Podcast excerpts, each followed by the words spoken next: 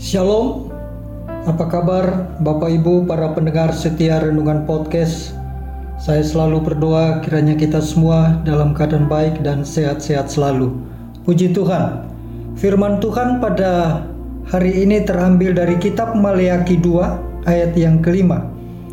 Perjanjianku dengan dia pada satu pihak ialah kehidupan dan sejahtera dan itu kuberikan kepadanya pada pihak lain ketakutan dan ia takut kepadaku dan gentar terhadap namaku. Firman Tuhan pada hari ini dengan tema MOU Memorandum of Understanding merupakan hal yang wajib untuk dibuat sebelum deal apa pun dibuat. Itu akan menjelaskan hak dan tanggung jawab pihak pertama dan kedua. Dan apa konsekuensinya jika salah satu atau beberapa dari pasal yang sudah ditetapkan dilanggar? Sebuah perjanjian hanya akan berlaku jika terdapat dua belah pihak yang saling mengikat di dalamnya. Ada syarat dan ketentuan yang wajib untuk dijalankan masing-masing pihak sesuai ikatan perjanjian. Alangkah anehnya apabila perjanjian hanya berlaku sepihak saja, alias hanya menuntut hak tanpa menjalankan kewajiban. Itu adalah hukum standar yang wajib bagi semua perjanjian yang akan dibuat dalam bentuk apa pun, baik perjanjian kerjasama, perjanjian jual beli, dan sebagainya. Sadarkah Bapak Ibu bahwa kita pun punya MOU dengan Tuhan? Kenyataannya ada begitu banyak orang yang menuntut janji-janji Tuhan.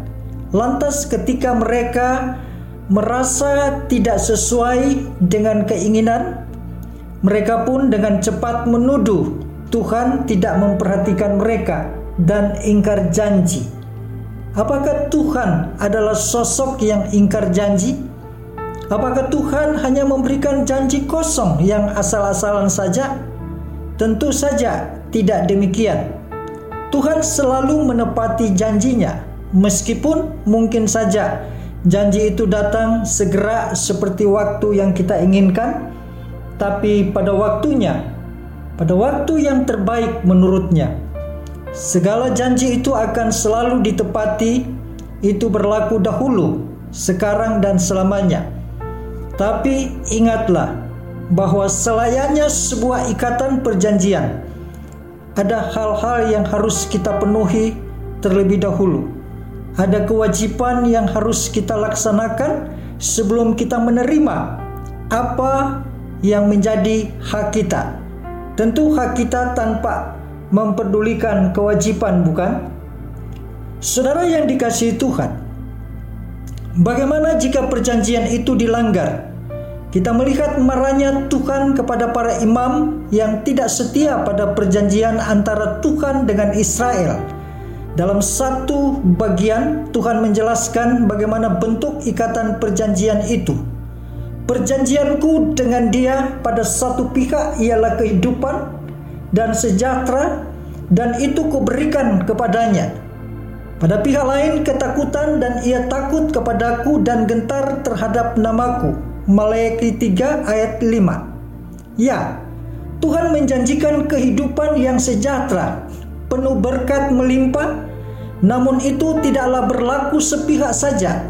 Di pihak lain sebagai manusia, tentu ada bagian yang harus kita lakukan kita harus senantiasa hidup dengan memiliki rasa takut akan Allah dan gentar terhadap dirinya. Takut akan Allah sama artinya dengan membenci dosa. Seringkali orang hanya takut pada akibat dosa dan bukan takut untuk berbuat dosa. Orang takut pada hukuman Tuhan, takut masuk neraka jika melanggar aturan Tuhan, takut kehilangan berkat ketika kita berdosa atau sebagian orang menggambarkan dengan takut kena karma tapi sebuah hidup yang takut akan Tuhan memberi pengertian sebagai sebuah bentuk perasaan menghormati dan mengasihi Tuhan. Saudara yang dikasihi Tuhan, takut akan Tuhan bukanlah bentuk ketakutan duniawi.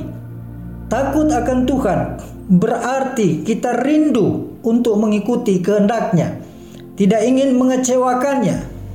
Saudaraku yang dikasihi Tuhan, lantas bagaimana bentuk hidup yang sejahtera seperti yang dijanjikan Tuhan bagi orang yang takut akan Dia. Mari kita baca ayat berikut.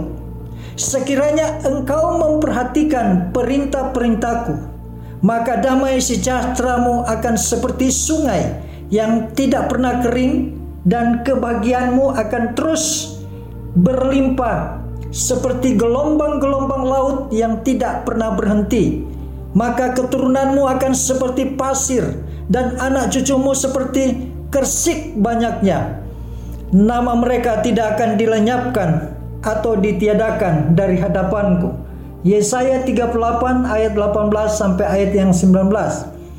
Kesemuanya itu adalah janji dari Allah yang setia. Dan semua itu akan kita terima apabila kita telah melakukan apa yang menjadi kewajiban di pihak kita.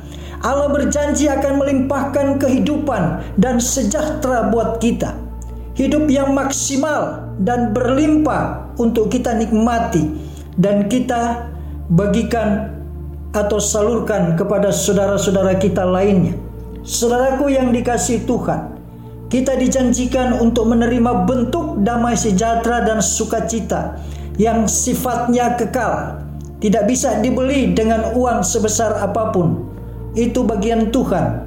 Hidup takut akan Tuhan, menghormatinya, menjaga hidup tetap kudus, membenci dosa, patuh dan taat semua firman-Nya secara penuh dan melakukan ini semua karena mengasihi Tuhan lebih di atas segalanya. Itu bagian kita. Kiranya Tuhan memberkati kita semua. Amin. Terima kasih saudara sudah bergabung bersama keluarga besar Gereja Yesus Kristus. Sampai jumpa, Tuhan memberkati.